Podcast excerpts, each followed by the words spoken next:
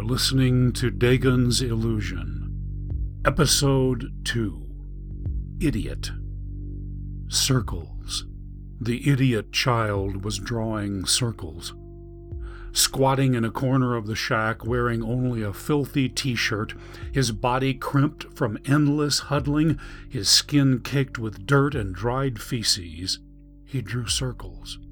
Beneath him, the cracks in the floor were large enough to see the sluggish water of the bayou as it seethed with mosquito larvae. Heaped around him were stacks of old newspapers. Gripped in his small fist was an ancient ballpoint pen. With grave intensity, he repeated the same action over and over. Tear off a sheet of newspaper, lay it down, smooth it flat, and draw. A cockroach slithered from the newspapers onto the child's bare leg. He took no notice. Nothing could break his fearsome, blank faced concentration. Circles. A four year old boy creating perfect circles. Not one, not ten, not hundreds, thousands. And the circles were not left empty. In the middle of each he drew a perfect square, and in the square intertwining lines and dots, dashes and loops in a complex mass without the slightest variation. There was a knock on a door. Then came men's voices. Mr. Delacroix. Yes, yes, so you found us. We did indeed. I'm Alton France. This is my colleague, Dr. Jack Carsons. Come in. A screen door opened, then shut. That is the child? That be him. May we take a look? Oh, yes, you look all you want. Footsteps crossed the wooden floor and stopped. A handsome, silver haired man in his late fifties, wearing an Armani suit, bent down to scrutinize the child. With him was a much younger man, rail thin, wearing a khaki shirt and trousers, whose narrow face was framed in a mass of carefully coiffed black hair that hung at shoulder length. The boy didn't look up at them. He just kept drawing. When was he born? The silver haired man picked up one of the drawings. Born, born, maybe I think about March 1980. The owner of the shack was so filthy and gaunt that it was hard to tell his age. Greasy strands of dark hair stuck to his forehead. His clothes looked as though they had never been washed. You're not sure of the date? March in the middle, March 20, yes, that, that, that, that, that, day. And the time, what was the exact time of his birth? Why you need to know that? Delacroix's lips seemed stuck in a perpetual gap-toothed grin, but in his black eyes there was cunning. Just tell us, please. Hard to remember. Maybe about two thirty in the morning. What is his name? Oh, I just call him Boy, that's all. Just Boy. Not that he answered to it. Who he know he don't answer to nothing. You didn't give him a name? Why should I, for now? No reason to it. I'm an idiot. Alton Frantz rose and turned to his colleague. Jack, here is one of those anthropological oddities that make our species so fascinating. People give names to their pigs and dogs. They give names to their cars and boats. But Mr. Delacroix didn't see fit to name his child.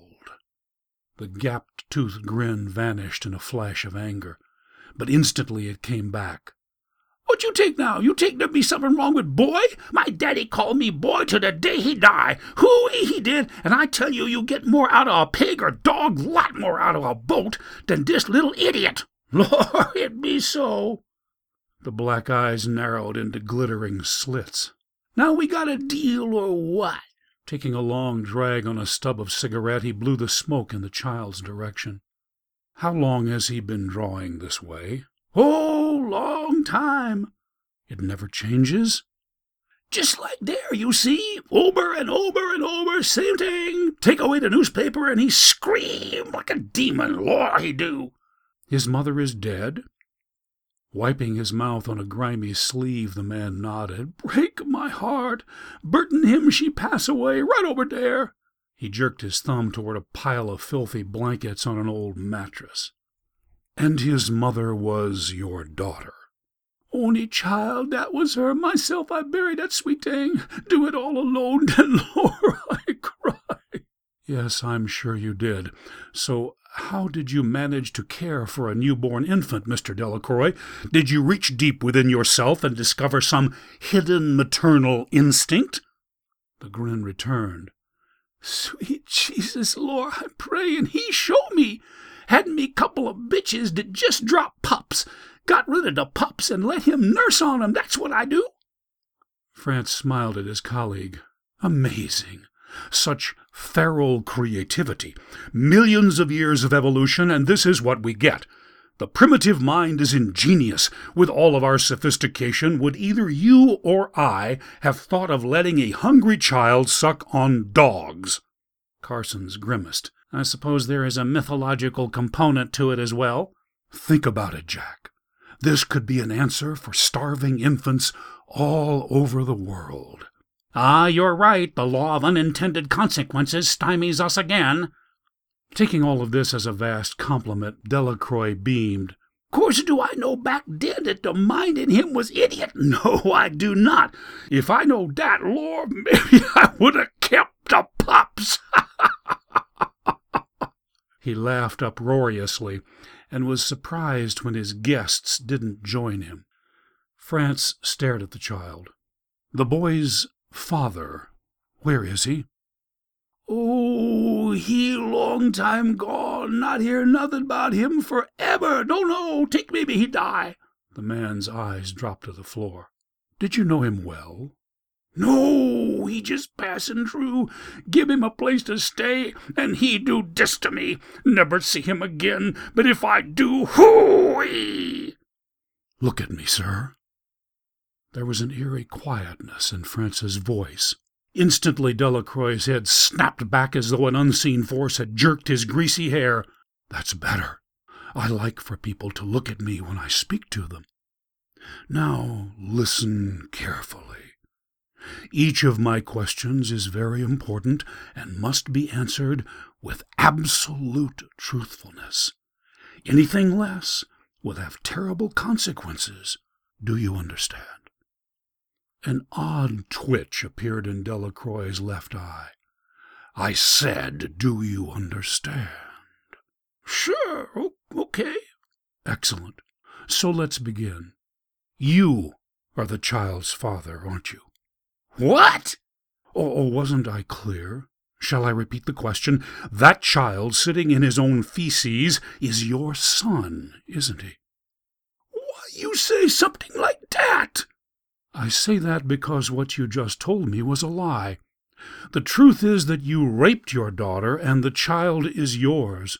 Rape! You say rape! The man's whole face began to twitch, but the silky voice was relentless. Why feign surprise? Did you think that such a vile act could remain hidden forever?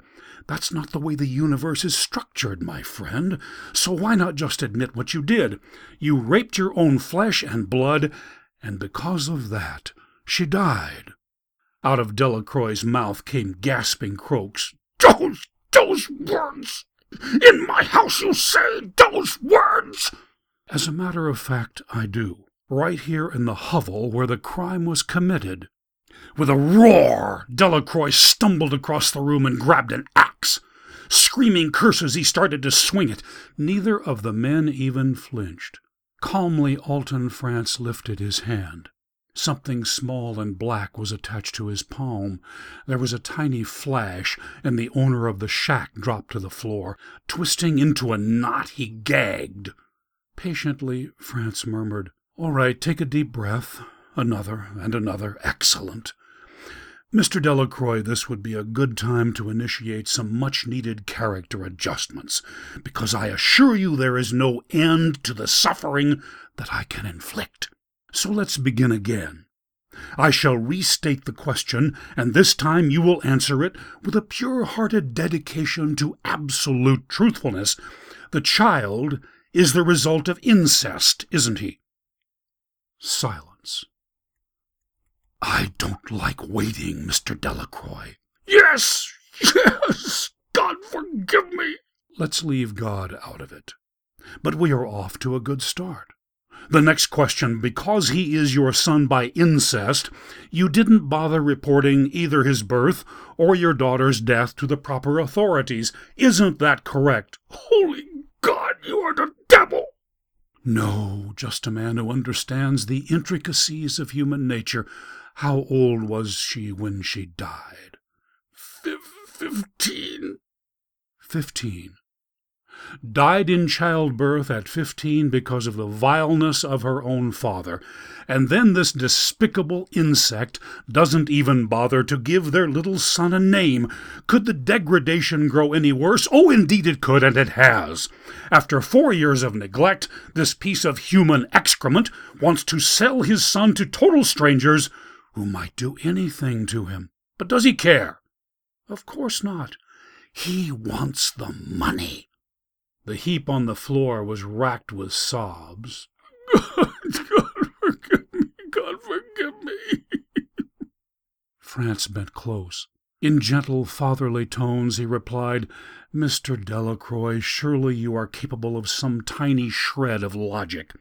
Put yourself in God's position. Would you forgive someone like you? Never. Don't you remember what those exemplary nuns taught in school? God is so holy that he can't even look upon evil, and you have committed several unpardonable sins. So don't waste your breath on ridiculous supplications. Now stop whining, or you will suffer even more. Did she have any last words? What? Did your daughter have any last words before she died? No, no, she not say nothing. Really? Somehow that seems difficult to believe. A young girl is in agony, bleeding to death, losing her life because her father raped her, and she says nothing? Think, man, didn't she curse you? She had every reason to damn your soul. No, no, she not like that, not her, sweet child. Never curse even when terrible things I do. She just cry, cry and pray. Pray. There was the slightest quiver in the silky voice. France exchanged a look with Carsons. While she die, she pray for me. For me and for the baby. In heaven she is sweet thing. Me, I go to hell. France turned away, and Jack Carsons bent over the man. As he stared down, his long black hair seemed to isolate his head from the rest of his body. All right, Mr. Delacroix, stop blubbering. We won't bother you much longer. Who else knows the child exists? Who else has seen him? Nobody. Oh, come now. He's four years old. How could he live four years with only you knowing about him? Delacroix struggled to his knees. This place far out long, you see, nobody round, not miles and miles. Okay, old woman LaPont, she know, only her. Obviously, we are aware of Mrs. LaPont, since she is the one who came to us. You swear there's no one else? Dear God, Laura, I swear. Carsons turned to France and shrugged. But the older man wasn't satisfied. He's lying again, Jack. There is someone else. I can feel it. Speak up, Mr. Delacroix, or you will suffer far more. Oh, God, oh, God, Lord, help me. Shaking, the pitiful man backed into a corner. There's nobody, I swear. There's something in your mind. We want to know everything. Don't know. Maybe a dream, just a dream. A dream? Tell us about this dream. Woke up. Night in the middle, big moon lass. I sit up, something look in that window. What was it? Glowy, ghosty thing. It's staring down at the boy, and he's staring back, not saying nothing, nothing at all. What did it look like? Describe it. Maybe it have long hair, not sure. What was it wearing? Couldn't tell, too misty. So in this dream, what happened next? It look at me, oh sweet Jesus, all over, make me shake. It raise its hand and do like this. He formed a circle with his finger and thumb and held it up to his eye. Then nothing do I know till I wake up next morning. That's it, God's truth. I think maybe it was an angel. France took out a thick wallet. I'll give you five hundred dollars. Pulling out five $100 bills, he dropped them one by one to the floor. As they floated down, Delacroix stared at them. Suddenly his eyes grew wide and he began shaking. Good in heaven! Judas got it! Judas! No law! Words in my head right now, she tell me. Our little boy, I sell him, I go to hell! How could you contemplate going anywhere else? While you await entry into hell, you might as well enjoy your money. Buy yourself a boat, or maybe a pig. Walking over, France scooped up the child in one arm and a pile of drawings in the other. With inscrutable eyes, the little boy stared at him, but didn't utter a sound. Delacroix struggled to his feet. No, not do it, not sell it. Oh, really? Did you think we came to this stinking hole to go away empty handed? Our agreement was consummated the moment we stepped through the door. Have a pleasant day, sir. I said not so it. Put him down. Delacroix grabbed the Armani suit. Slowly, France turned and touched the greasy fingers that grasped the material. Delacroix's eyes froze. Gasping, he grabbed his chest and fell dead. Without a backward look, the men walked out of the shack. Waiting for them on the porch were two well dressed young assistants. France handed the boy to one and the newspaper drawings to the other. Be careful, he's covered with excrement and the papers are full of roaches. How's our time? Holding the child as though he had the plague, one of the young men replied, You need to be at the studio at 12.30 for hair and makeup, sir. Can we do it? If we hurry. What about you, Jack? Are you going to make your flight? I'm fine. Flight doesn't leave until 7 p.m., and all I have to do is go home and pick up my luggage. Excellent. France looked at the arm of his suit. On it was a brown stain. Peeling off the jacket, he dropped it onto the porch. I'll need a change of clothes. A fresh suit is waiting in the car, sir. Do we have disinfectant? There's alcohol in the first aid kit. I'd better douse myself with it. Carefully, the men made their way down a decrepit gangplank that connected the shack to a spit of land. Tied to a stump at the shore was a sleek military hovercraft. A boatman turned a key and the engine roared to life. A few minutes later, they were streaking down the bayou, blasting the cypresses with rotor wash. Behind them, the shack on the stilts was burning. In the bottom of the boat sat the little boy drawing perfect circles, and in the circles, perfect squares, and in the squares, intertwining lines and dots, dashes and loops. But no one noticed that all of the symbols had changed.